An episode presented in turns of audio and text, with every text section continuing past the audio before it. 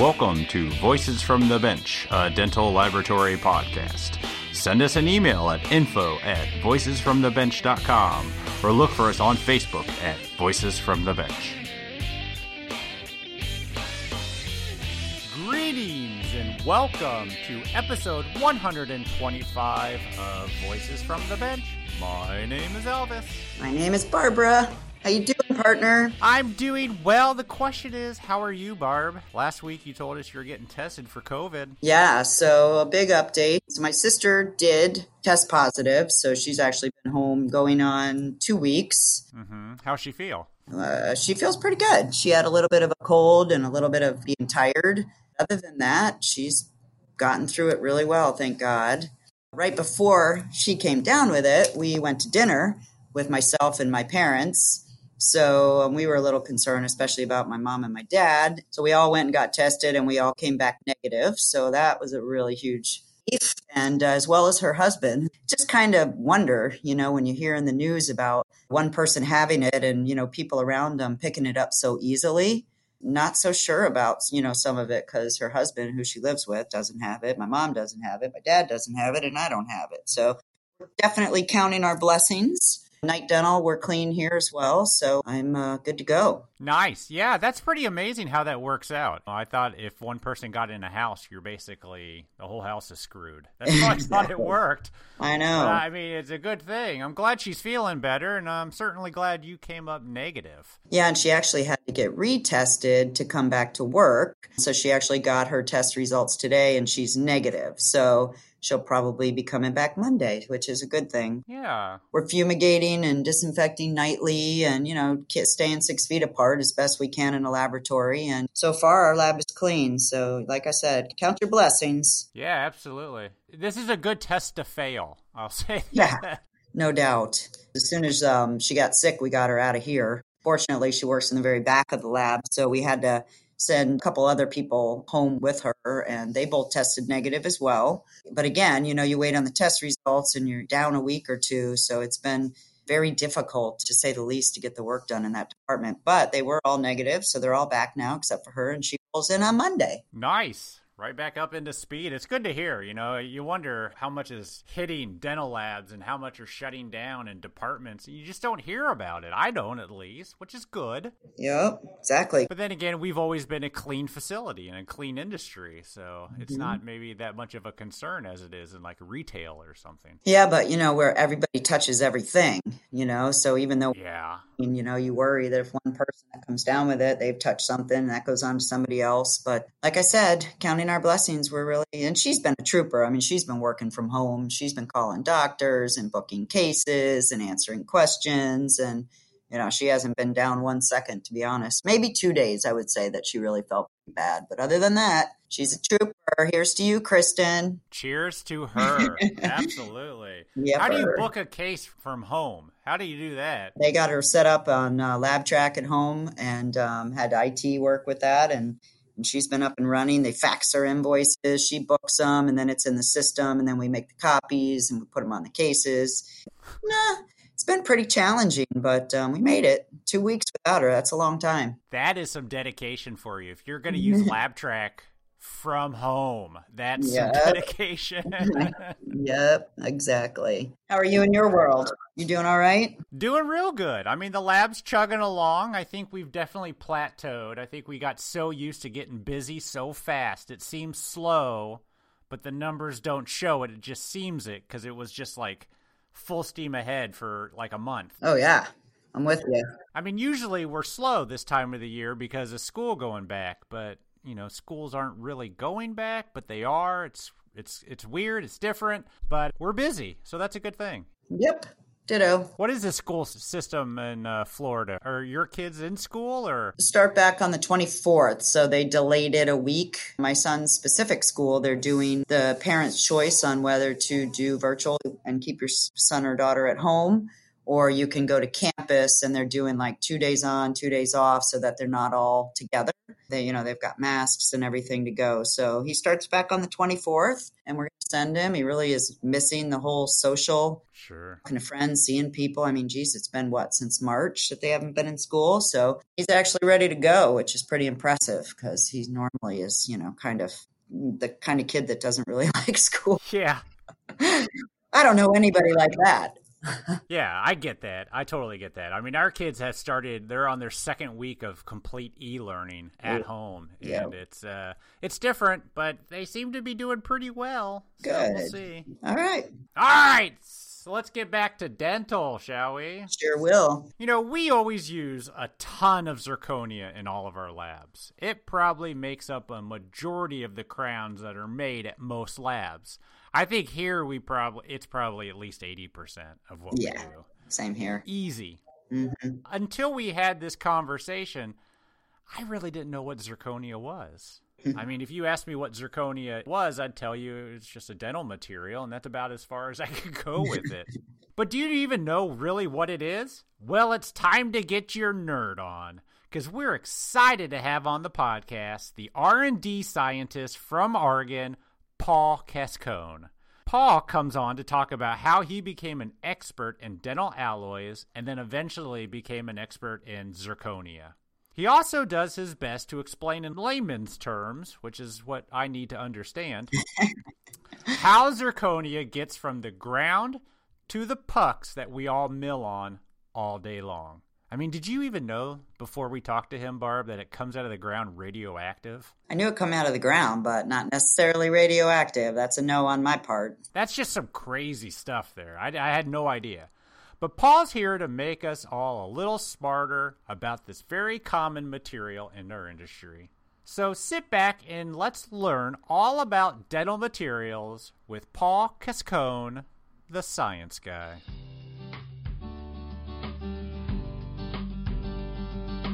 Few things create more interest today than the digital denture. Whip Mix has developed a processing system for printed dentures, which uses Dentca, the first 3D printed denture and denture teeth resins to ever receive the FDA clearance.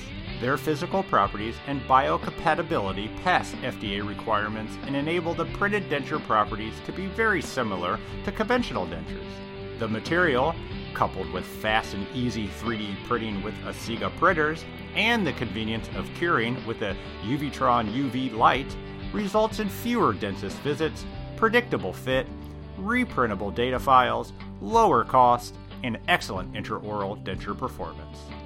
The Dentca material available from Whip Mix includes an ivory color try-in material, tooth shaded materials in Vita shades A1, A2, A3, A3.5, B1, and B2, and denture based materials in original pink, light pink, reddish pink, and dark pink shades. To learn how to create your own digital denture, check out WhipMix.com for their digital denture courses and for more information about the system. Thanks for your continued support of the podcast, Whip Mix.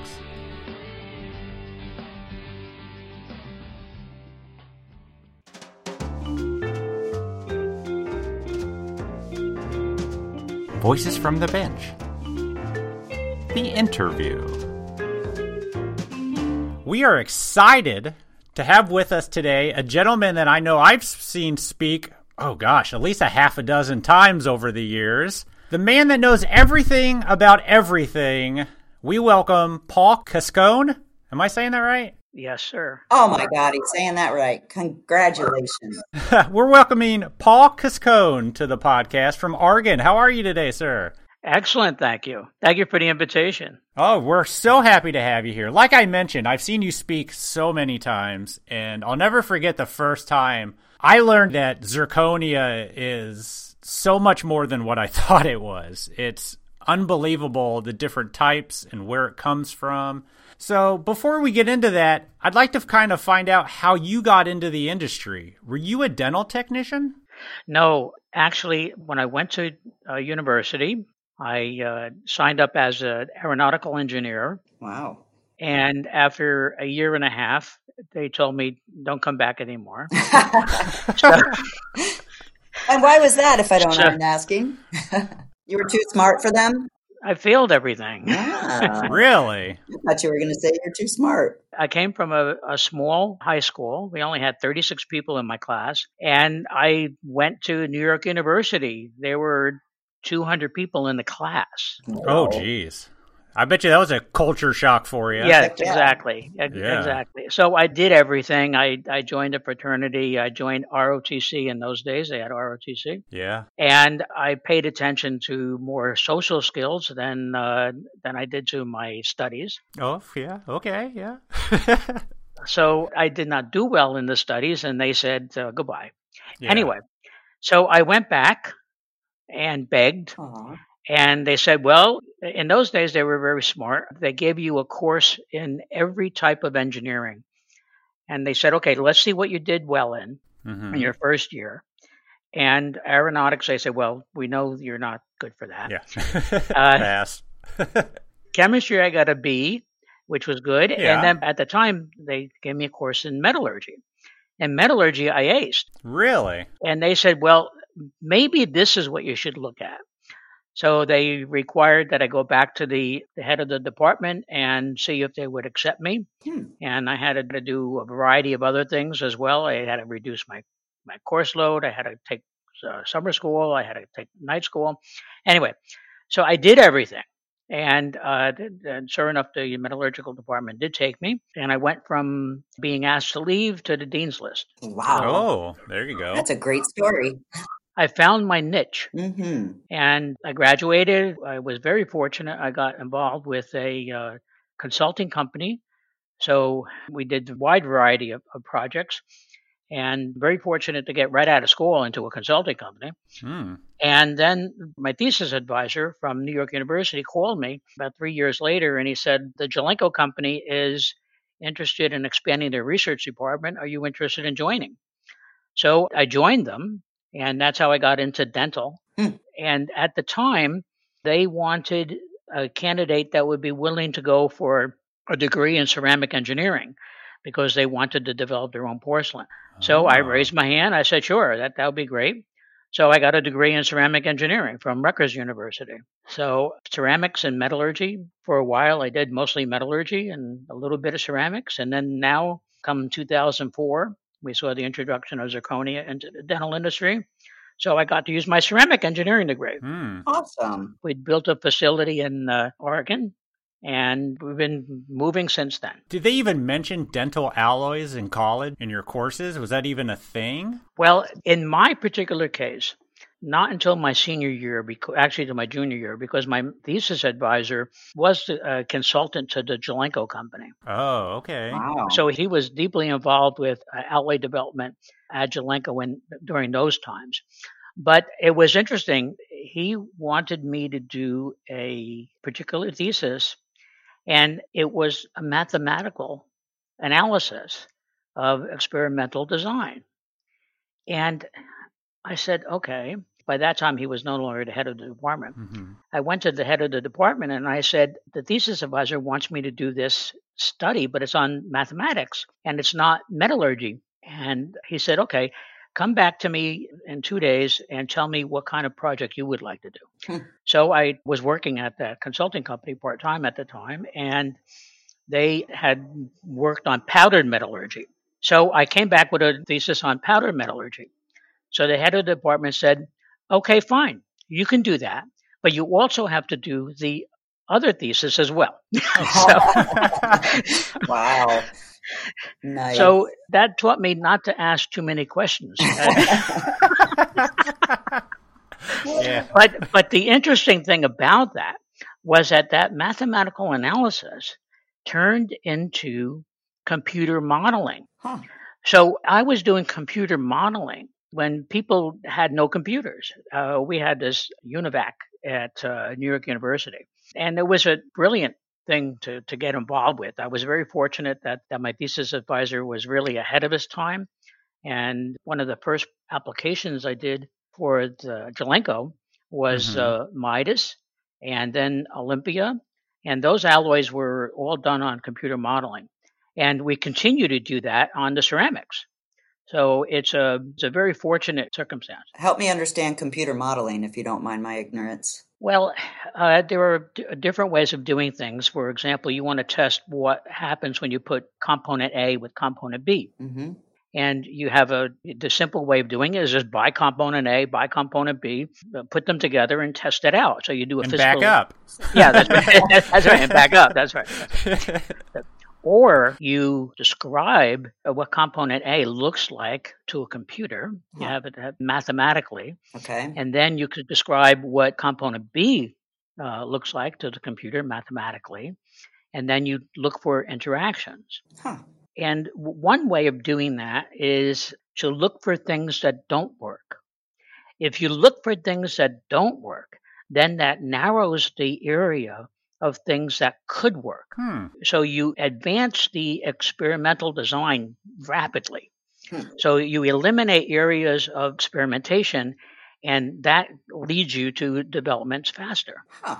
Awesome. Thank you for that explanation. That makes me completely understand it better now. Good. Alloys today compared to when you were started with Jelenko has much changed. Well, one of the things that changed, I'll give you an example. Yeah. It took over two years to develop the alloy Olympia. Mhm. When we brought out the alloy Olympia, it has 52% gold in it. A few months after that, the British government changed their support program for their prosthetic materials and they limited the gold content to 45%. So anything up to 45% they would pay for, anything over 45% they wouldn't pay for. Interesting. So we had to develop another alloy. Because I had everything in the computer, I was able to go back using the mathematical equations and put in, okay, maximum gold of 45%.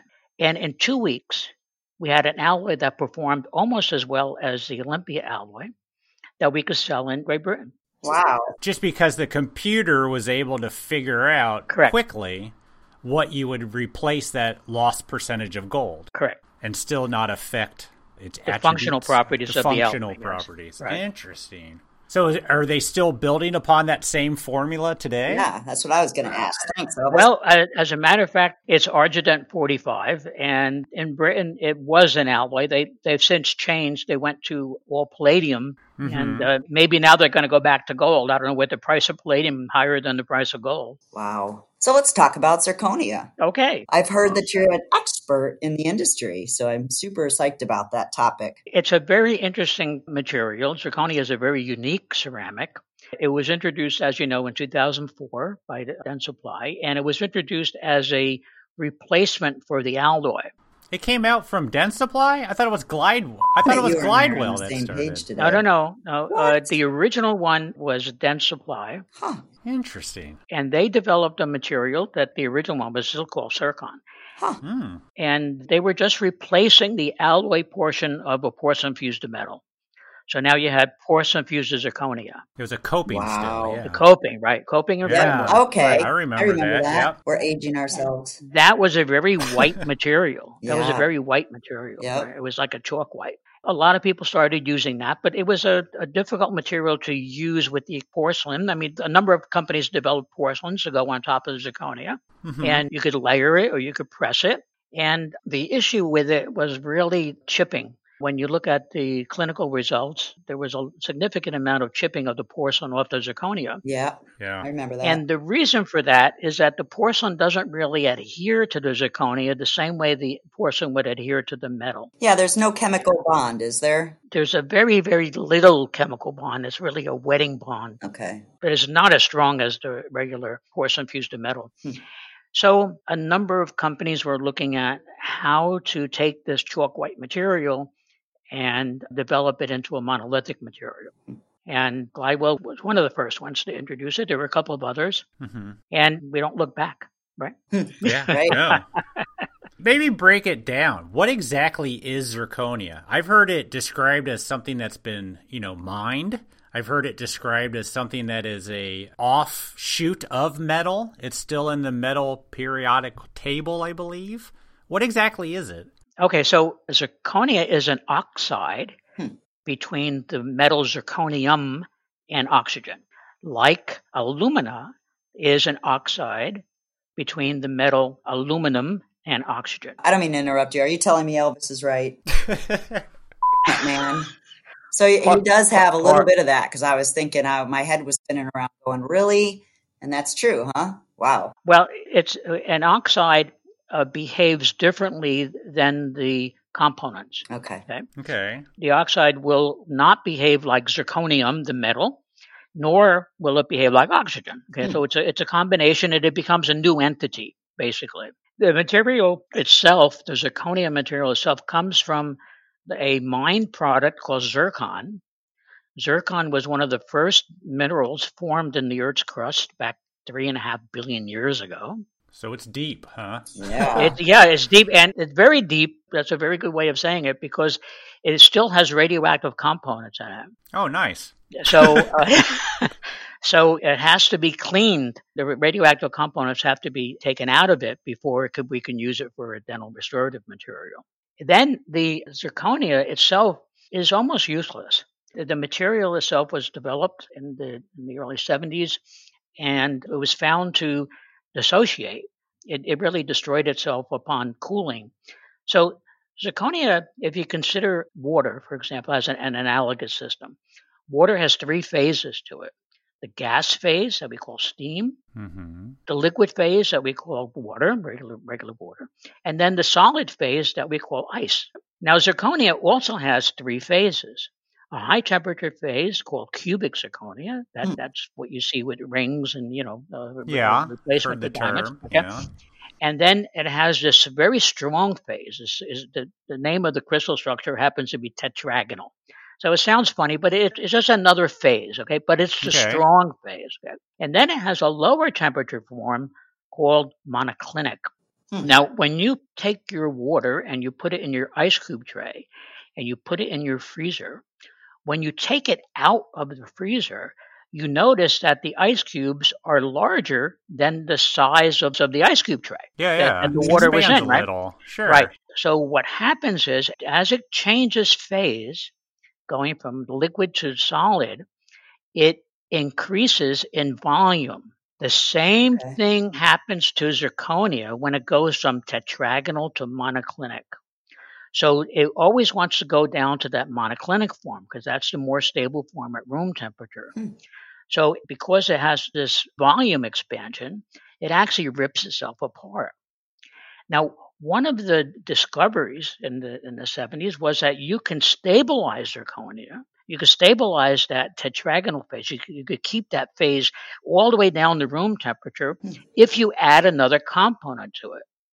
And the first material that they added to it happens to be magnesia, which is an oxide. It is a mixture of Mhm. magnesium and, and oxygen. If you put enough magnesia into the zirconia, what'll happen is it'll keep that tetragonal form. Hmm. And that is one of the first references you see in a lot of the marketing materials that were distributed back in the mid 2000s. There was an article called ceramic steel, and that was the mixture that they were talking about, magnesia. Now, Oh. they Wow. found another material called ceria, and that's a mixture between cerium and oxygen. And the ceria material behaved very similar to the magnesium material, and that stabilized the tetragonal form as well. And then they found yttria. Oh. They put yttria in with the zirconia, and bingo, not only did it stabilize the tetragonal form, but the strength went up tremendously. Hmm. And now you can use this as a structural material. The magnesia you couldn't use as a structural material because it, has, it develops holes in it Hmm. and, and the Mhm. strength is low. And the ceria has a very low strength. It's barely like five, 600 megapascals in Hmm. flexural strength. Yeah. But with the yttria one, the yttria one went, wow, you can do a thousand megapascals with this. This is fantastic. Now you can make it as a as a structural material. And one of the first applications they used in the in the medical field was for femur hip joint replacements. Hmm. And the ball was made out of Yttrium. three mole percent yttria. Yeah. Yttria stabilized zirconia. Okay. Cool. Yep. And that worked fantastically for a number of years. And then they started having some problems. It actually was only one lot from one company, but it was a very big company and it- they sold a lot of these. And they tried to speed up the sintering. Mm. We know what that does. yeah, we know what that does. and it's everyday chalk. And unfortunately, the materials were starting to crack. Oh. And it, Sure. it cracked because it wasn't stable. And it, what was happening was that the body fluids were actually getting forced into the zirconia. Hmm. Ceramics have a very poor grain to grain adhesion. Sure. And when water gets pushed in there, it, it easily uh, falls apart.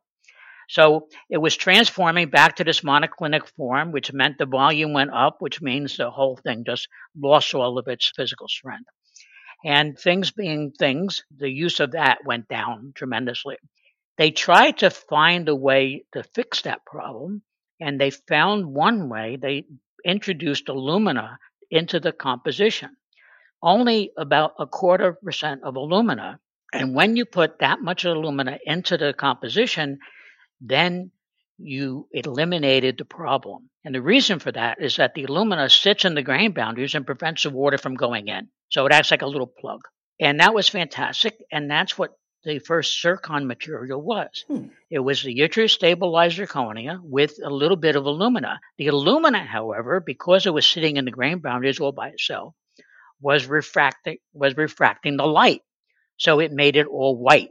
So for a long time when that was introduced, in order to make a monolithic material, you had to do one of two things. You had to either eliminate the alumina and take a chance that this would not happen in the dental area, Right. or you had to find a way of reducing the alumina until you can keep the translucency of the zirconia without sacrificing the aging that's called an aging property with the aging property. And uh, some companies went forward without the alumina and that what we saw as the first monolithic zirconias that were introduced. The first ones that were introduced did not have any alumina in it, but they were translucent enough for fabrication into uh, dental prostheses. Hmm. Other companies waited until we were able to develop a way of introducing the alumina at a minimal content. And that way you still kept the aging properties and you retained the translucency. That took a couple of years, but as I said, some companies waited and, and others did. Hmm. Awesome. Interesting. So where are we now? Well, in the industry, so anytime you have a material replacement, for example, back in 1960, we had a material replacement with porcelain fused to metal as to uh, over fill cast. Whenever you have a material replacement, there's always going to be like one material that dominates for a certain amount of time. Mm-hmm. And then you start seeing a broad range of products being developed afterwards. People that are trying to improve the aesthetics, people that are trying to improve the strength, people that are trying to improve the functionality of the material, Right. reducing, reduce. Okay, we saw that in the PFMs, and in every, every industry where there's been a material replacement, you can demonstrate that. You have one material that stays there for a while, and then other people develop products that are that have some feature that the first one didn't. Yeah. So that's what we're working with now in the in the dental field. Nice. So we first saw the introduction of monolithic. We then saw the introduction of monolithic that had a very very high translucency, but we sacrificed strength. wow. And those are like the interior products. Mm-hmm. And that material, be, frankly, uh, a lot of people felt that that, that was going to be the dominant uh, material because it, it competed very well aesthetically against uh, e.max, hmm but it had a lower strength, so you couldn't do it long span bridges with it. Yeah. And what we found was that the industry did not accept that, even though like 80% of the restorations are single units, and that material was fine for single units. That was not to be because the laboratories would prefer to have a single product they could do everything with, as opposed to one or two products where they have to do something special Yeah. That makes sense. reserve it for particular indications of use. Now, that material is still like 10% of the market, but as I said, a lot of people expect it to be a lot bigger. Hmm. So we're developing materials that are different from what we had before. And each one is meant to address a certain area. For example, the uh, pre-shaded materials. So in, instead of taking the white material and then using liquids in order to make the shade, it comes pre-shaded. The advantage to that is that you don't have to worry about coloration of the pontics. When you take Mhm. a material, a porous material, and put it in the liquid, it's going to soak up the liquid. And obviously, because the, the Pontic is larger, uh, it's going to soak up more liquid so that you don't get a uniform shade. Hmm. So pre-shaded materials eliminate that problem. And now you have a, the same color on the abutment as you do on the Pontic. How are the pucks pre-shaded? I mean, how do you get that shade into your puck? Yeah. Right. So whether you do it with a liquid or whether you do it as pre-shaded, all of the coloration is due to mostly transition elements, what are called transition elements. Iron, chrome, manganese, some of the lanthanides like erbium, Hmm. and each one will produce its own color. Yellow is produced mostly by iron. Hmm. And what happens is that you introduce into the zirconia uh, iron oxide, and you can't tell before a thousand degrees when the iron is there. However, over uh, about 1100 degrees, what happens is the iron will get absorbed into the zirconia crystal. Mm-hmm. It actually replaces. Now, now we're talking about the atom, right? Talking about the atom. It actually Mhm. replaces the zirconium on the oxygen lattice. Wow. Iron has a feature to it where it has what are called empty electron shells. And that means that the electron can go up in energy if, if you just shine light on it. And then when you do shine light on it, it absorbs that energy and then it reflects back another photon. And the photon happens to be in the yellow area. Hmm. If you do the same thing with chromium, you could get red. If you do it with manganese, you could get gray. So you mix these materials into whatever desired shade you want, and that's how the color gets generated. It's really a very sophisticated result for a very simple operation. Yeah, you better be pretty spot on on your atoms of each one of those to make sure you get those shades right. Uh, That's right. I mean, there's no room for error. Well, look at how long it's taken the companies to get the shades right, if you don't mind my saying. I mean, it's it's been if you're a laboratory and you use zirconia, you know how far off the scale originally. I'm talking like five, six, seven years ago. You know those colors were they weren't that great, and you had to really figure out what you were going to do. You usually want a shade lighter. You know the D shades. There's just uh, it was a nightmare. So I, I understand now, and thank you for that. It's pretty uh, pretty awesome. It's still a question as to whether a company's understanding of A2 is going to be the same as their client's mm-hmm. understanding of A2. Yeah. oh, sure. And then it goes to the dentist. Considering that 10% of the male dentists are colorblind, it's sometimes difficult Yeah. to get Yeah. across what the shade is. I mean, th- this is nothing new. You've had this since we've had dental porcelain. So if you have to Right, come out turn. with an It's my turn. okay, go for it. All right, Go so. I got to ask a question about the multi-layer zirconia. So in my mind, I can kind of think of how it's done, but can you kind of share with me how the multi-layers are done? Okay, so instead of adding the, the coloring oxides in one blend, hmm you add it in layers. So you have a gingival layer that has more oxides than the incisal layer. Interesting. How do you keep it from spreading through the whole thing? Ah, Good question. that, Magic? No. I can't answer that.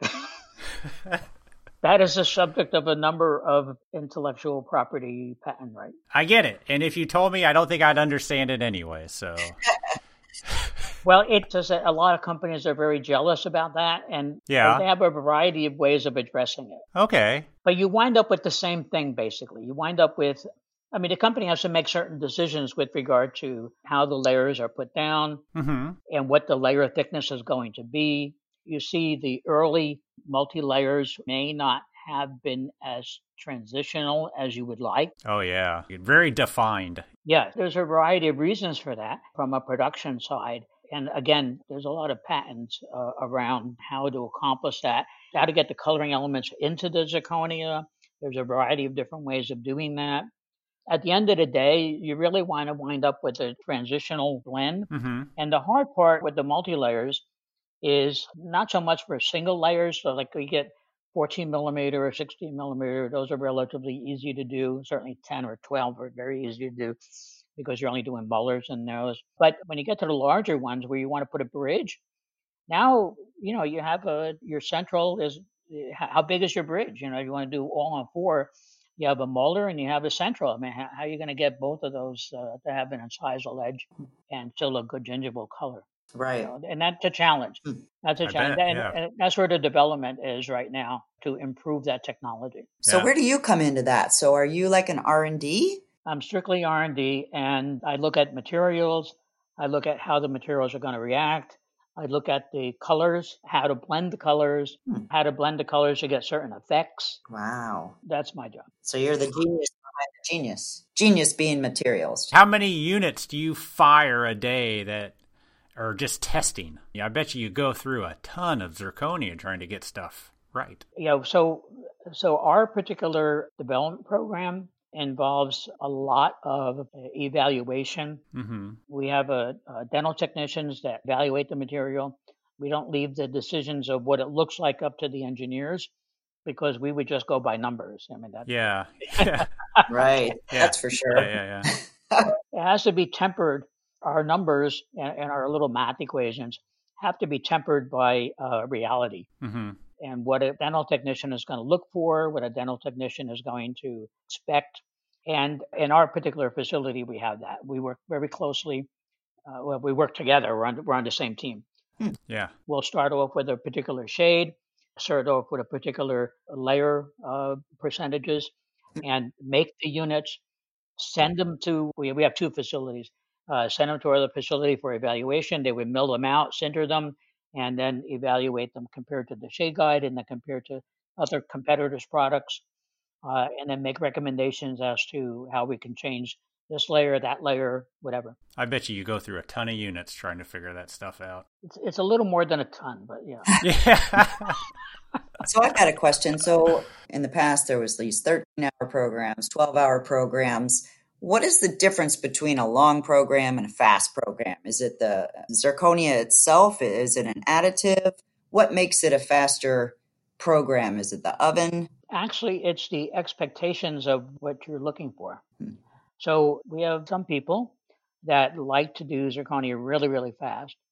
So uh, they'll take an A3 and they'll sinter it really fast, and uh, it'll look like an A2 Hmm. Because it takes some time for the color to develop.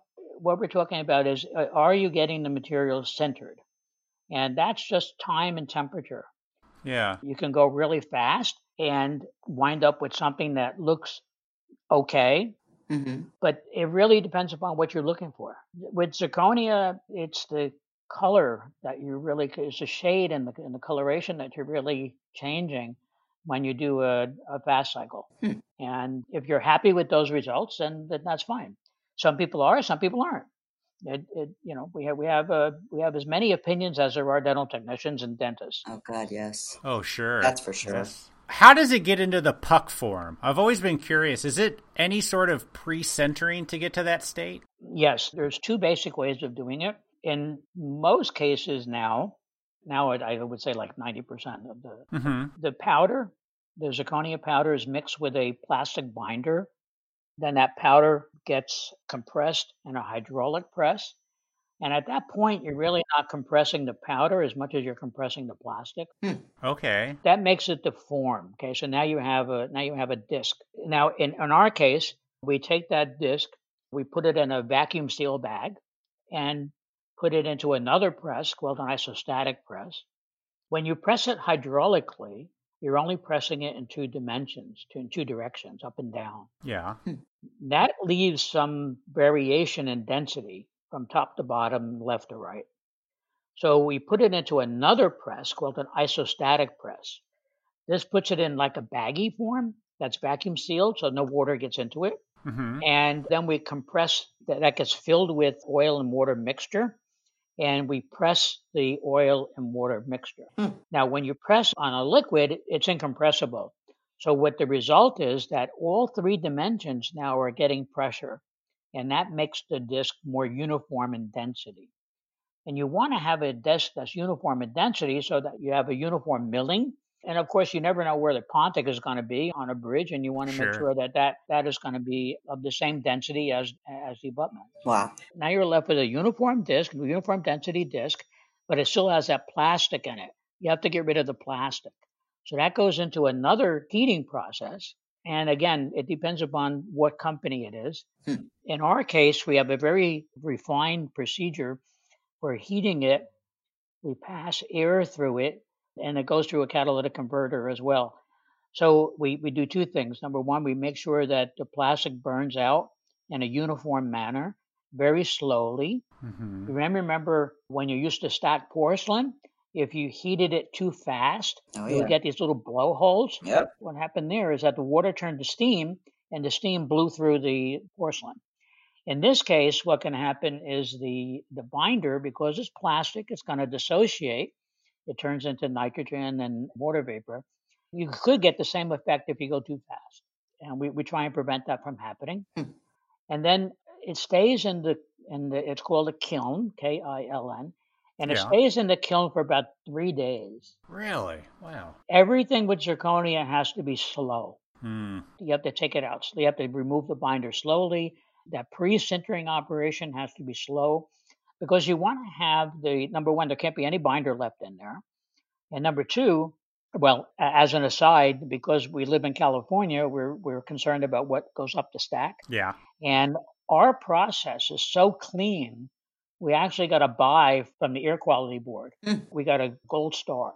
Wow. Nice. That's nice. Which which is which is nice. Which is nice. Yeah. But the benefit to the zirconia puck is that it's much more uniform.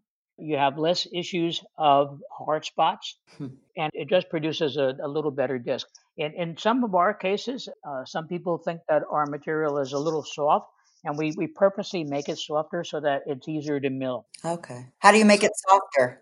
Well, it depends on how long you want to keep it in the oven and, and what temperature you go to. Okay. So when you guys receive the zirconia, what is it? In just boxes of powder? Yes. Wow. In our case, we actually reserve factory that fabricates the powder. Oh. Wow. So they mine it, they add the oxygen level, and then you guys receive it, and then you make it into pucks there at Argen. In our case, we actually take the zirconia, which is just, just that one ceramic, Yeah. and we add the yttria to it when it's still in the. Uh, in order, let, let me go back a minute. In, in order to get those radioactive elements out and some some other garbage, Mm-hmm. we have to put it in an acid bath. Oh. We actually add the yttria in that stage, and when you do that, you get a, a very intimate relationship between the yttria and the zirconia, and it produces a better translucency level. Hmm. So you could have the same composition and process it a little differently, and you get a very different result. Wow. Man. Interesting. I am sure our listeners are amazed. For something that in our industry has become known as, you know, the lesser price restoration and the one we can do the fastest, this sure is a long process that seems like it's hard. And it's come a long way. Well, it, it is from the manufacturing side, yeah. and you know, I mean, different people could take different take different approaches. You can sim- Sure. you can simply buy stuff that that are pe- other you know other companies are making from the powder standpoint. Okay, Mm. there are standard powders that are available. And One way is just to, to buy the material from the companies that produce the zirconia and just do the fabrication. Uh, a lot of companies are doing that. Hmm. We just take it a step further. Does all the zirconia come from pretty much one central mine? Well, in the case of dental zirconia, I believe the answer is yes. Yeah. Now, zirconia is found on, on every continent. Okay. And that goes back to the fact that it was it was one of the first minerals that were formed back three and a half billion years ago. Sure. Now you have to be concerned about how economical the mine is. There's there's one particular mine in uh, Western Australia that has a significant amount of zirconia in it, and uh, it's an open pit mine, so it's easy to get to. And Hmm. there's there's literally nothing there. It's it's a very barren area of Western Australia. Western Australia is a very important geological area because it's been the area that's been least touched by erosion Oh, interesting. Huh. and you could find zircon crystals there. In the case of the zircon itself, the, the original source mineral, there's two radioactive materials in there, uh, urania and thoria, and both of those have different half lives. So, because both are present in the same crystal, it makes a great atomic clock. it's very important for, for geologists to, to know exactly what time period it was formed, and you could do that by just looking at the zircon crystal. Wow. Wow. Interesting. So, what's new? Is there anything coming out that hasn't already come out? Can you give us a little bit of a hint? Oh, I think what we're seeing is we're still just in the beginning portions of the material development. Mm-hmm. We have a variety of different multi-layer is right now very very popular, Mm. and uh, and a strong multi-layer is desired. Yeah. We have a couple of companies that that have put some material out, and that is probably right now the the, the major focus. We're in a development stage right now on a new product, and we're into alpha. We do alpha testing and then beta testing. So Mhm. not only do we rely upon our dental technicians, but we would send it out to you know like KOLs to to look at and evaluate, uh, so that they can give us feedback. And you know, it's always better to have more eyes looking on it, uh, Yeah. looking on anything, so that so that you because people see things that you don't. Yeah, absolutely. And at the same time, I'm I'm working on the next generation. Wow. That's got to be so fascinating. I love it. What are your speculations on getting more strength and more translucency out of this product? Do you think there's ways to do that, or have we reached pretty much a limit? No, I think in some cases that's like nirvana, right? So you, you want you want something that's going to be strong enough to use for an all on four hmm and still have the aesthetics of something like Emax. Right? Yeah, sure. Mhm. I think that's where we are. We're we're reaching for the stars, and that that's our goal. Does Anton come in every day and ask you where it is? Where is it? We can't record that. Isn't it a double negative saying that something's stronger with more translucency? I was always told the more translucency, the less strength. So how do you do that? yes. So when you look at how things were introduced into the marketplace, Mm-hmm. that's an easy thing to come to. Mhm. Say, okay, fine. Uh, here I have this zirconia has five percent yttria in it, and that's called three mol, three three y percent, three y, Yeah. and that's very strong, but it's not very good looking. Okay? Now the next thing that got introduced is this five y material that has nine percent uh, yttria, and it's beautiful. It's beautiful. It's translucent. It's so translucent I can't use it on some cases, right? Yep. But it has very poor strength.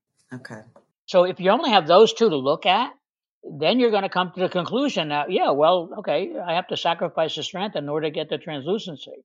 But that's not necessarily true. You have to have, look at different materials, like in our case, our HT plus material. It has a mid range of translucency and, and still a higher strength than the 3Y material. So, so it's more translucent, higher strength. That sort of obviates that idea Hmm. that you need to sacrifice strength in order to get the translucency. Okay. We're going to see more materials being developed. I mean, there's um, quite a number of companies now that are interested in actually uh, developing materials as opposed to just selling product. hmm And you know, I, I think we're just in the beginning stages right now. Really? You still think there's a lot of area for growth with this material? Oh yes, most definitely, most definitely. Making it easier for the dental technician to use, making it the the goal is to, is to maintain a sufficient amount of strength and and still keep the aesthetics. Yeah. That's the ultimate goal. hmm Uh, but making it easier to use is also very important. For the burrs and stuff? Is that what you mean? Well, not only that, the material itself, when it comes out of the oven, is, is still somewhat fragile. Sure. And trying to make that more robust. Maybe that's the word I'm looking for. Okay. Making it more robust. Do you guys still recommend, um, as you always have, not disking the interproximals and not um, using high speeds? Has that changed along the way? No, that's part of the uh, material itself. We're still at a stage with the yttria stabilized zirconia hmm where a little bit of energy input into it hmm will, will fracture it. Yeah. and we still see that problem in the operatory where a dentist tries to adjust a, uh, a contact with Mhm. a, without any water Yep. and they, they hit it with a burr and bingo it'll just like crack in half Yeah. I haven't seen that. Have you, Elvis? No, Never. I remember zirconia being unbreakable, and to this day, I've never had one break. It's amazing. I got to tell you guys a funny story. When it first came out and we got zirconia at night here and we started milling it, I had no idea. I was super green, maybe 10, 12 years ago. And I thought you could do anything with it. And it was seven o'clock at night and I had a rush crown. I had to get it out to UPS. So I took it out of the oven, pretty hot, I will have to say. And I put water on it, and that crown cracked in half, and I was so amazed. I'm like, damn, I thought you could do anything with this. It was just like gold, so I can cool it down fast. And there's my ignorance for you. And I, I have to say that I admit it, I haven't done it since. But yeah, I had to redo it, didn't make the case. Patient was upset, and I uh, learned a good lesson. Your thought pattern was framed based upon the type of marketing that was done. Right. Oh, the hammer. Yeah. I'm not going there. Okay? Let's just say, based upon the marketing that was done, it was. It, appeared as though this stuff was unbreakable. Yeah. yeah. But unfortunately, reality steps in and the material has certain restrictions. Yeah. Sure. When it was first introduced as zircon, or the substitute for PFM uh, metal, hmm the material was said, oh, you could do a, a feather edge margin. And you Right. Oh, could, yeah. You could on that product, but when it came to monolithic, Yeah. you can't. nope. Yeah. So you know, it it took a while for for Dr. Christensen to release a, a piece of paper saying that don't do that. You know, but but he did. He did last year. So Just last year. Yeah, yeah, yeah. Wow. didn't realize it took them so long. I didn't either. Because we've been telling dentists no feather edges on zirconias for a long time. Yeah, that's right. That's right. But when they look at the literature, and this is the biggest problem we have, there's a big disconnect between the material knowledge of the dental lab and the material knowledge of the dentist. We've always had that as, as a problem. Mm-hmm. At least back prior to the 80s, we saw in dental school they had to make a casting, for example. Okay, Sure. uh, they had to have some understanding of the uh, of the materials, and they actually had a materials course. By the mid '80s, when they allowed dentists to start to advertise, I think they took materials out and they put marketing in. Yeah. So their materials knowledge was very poor. And then the, with the introduction of zirconia, it's only 2000, it's only a few years ago, really. Very few schools have picked up on the same type of material science. You have a, a paucity of information being produced by the universities now on, on zirconia, Mm. which means the dental laboratory has to educate the dentist. Oh yeah. Well, uh, every day. Yeah. Absolutely, we do. And as you know, that's very hard to do. It is, but it also allows us to be a crucial member of the team. Exactly, exactly. We're dependent on you to make it work, right? Yeah. Yeah. Yeah. Well, Paul, this was some fascinating stuff. I had no idea a lot of this about zirconia, and uh, I knew when I reached out to you to come on this podcast, I knew it'd be fascinating, and I knew I would learn a lot. And you didn't know what you didn't know. So there you have it. There you go. Well, I loved it too, Paul. Thank you. I learned a lot. I learned that I'm still a little ignorant when it comes to some of these things, and I'm super glad that you came on so you can let everybody know uh, what's going on and how it's fabricated. And you answered a lot of my questions, so thank you. Thank you. Yeah, we use a lot of your guys' HT Plus here in the lab, so I guess I should thank you. I'm sure you had a lot to do with that stuff, so. we're a team. We're a big team, and we, we operate as a team, and that's what's important: uh, R and D and, and uh, product management. Aw, that was nice. I agree. Absolutely. Well, thanks again, Paul. We appreciate it. Okay, Elvis, Barb, thank, thank you very much. Have a nice day. All right, you too. You too. Thanks. Bye bye. Bye. Dental Services Group is proud to support the National Board of Certification in Dental Technology and proudly promote certification for dental technicians throughout their national network of laboratories. The CDT designation sets certified dental technicians apart from others in the field demonstrating a mastery of knowledge and applied skills in the art of dentistry. Certification also raises the standards of dental health through education in all aspects of dental technology. At Dental Services Group, they believe dentistry plays a significant role in the healthcare ecosystem and is committed to providing solutions to benefit the overall health and well being of the patient. Visit NBCCERT to learn more about becoming a CDT And dentalservices.net to learn more about how DSG supports the dental community.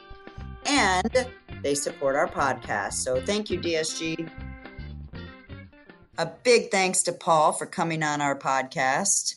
It's amazing how a material that is so cost effective and easy to work with goes through so much before our laboratories get it. It's also good to hear that zirconia still has some room for improvement, and we are in what Paul calls the early stages of development, which is crazy, but exciting to think what will come next. Another big thank you to Argen for putting in the research to make the product better. All right, everybody. That's all we got for you. Have a good week. Bye. See ya.